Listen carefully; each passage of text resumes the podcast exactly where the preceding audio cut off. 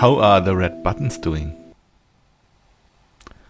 Dagmar gave you last week something like dealing with emotions and questions like do you have the right job?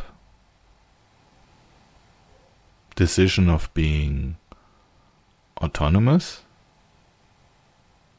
Do you have the freedom of choice now? How was it past week with those questions in your head? Welcome to the Talent Management Academy's Emotional Connectivity Podcast.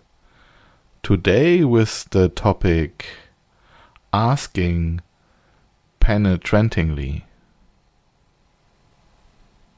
Why would you do that?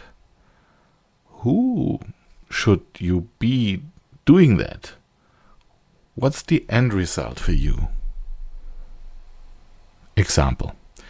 You're in a conversation and there are sentences like, well, I can do that better anyway. Or a sentence like, that's typical for him, he's always doing it this way. Or, I just can't do that.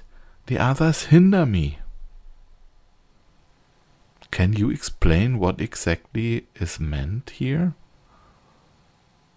Or should you ask questions like, What exactly can you do better than who exactly? Or also something like, What exactly does who exactly always do so? What is so? How exactly is it like that?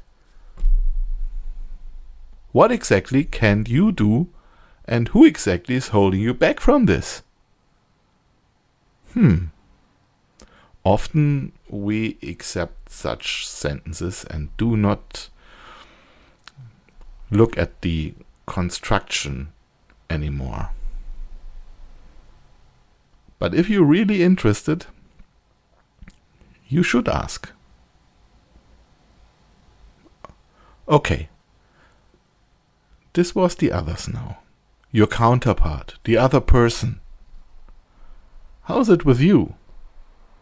How do you talk to yourself internally? Do you also have some vague sentences in your head?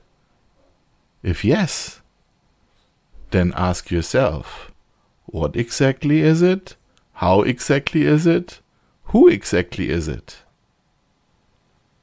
Clarify your ambiguities by penetrating questioning and become also a little more exact with itself. Hmm. Best wishes for this week from Talent Management Academy.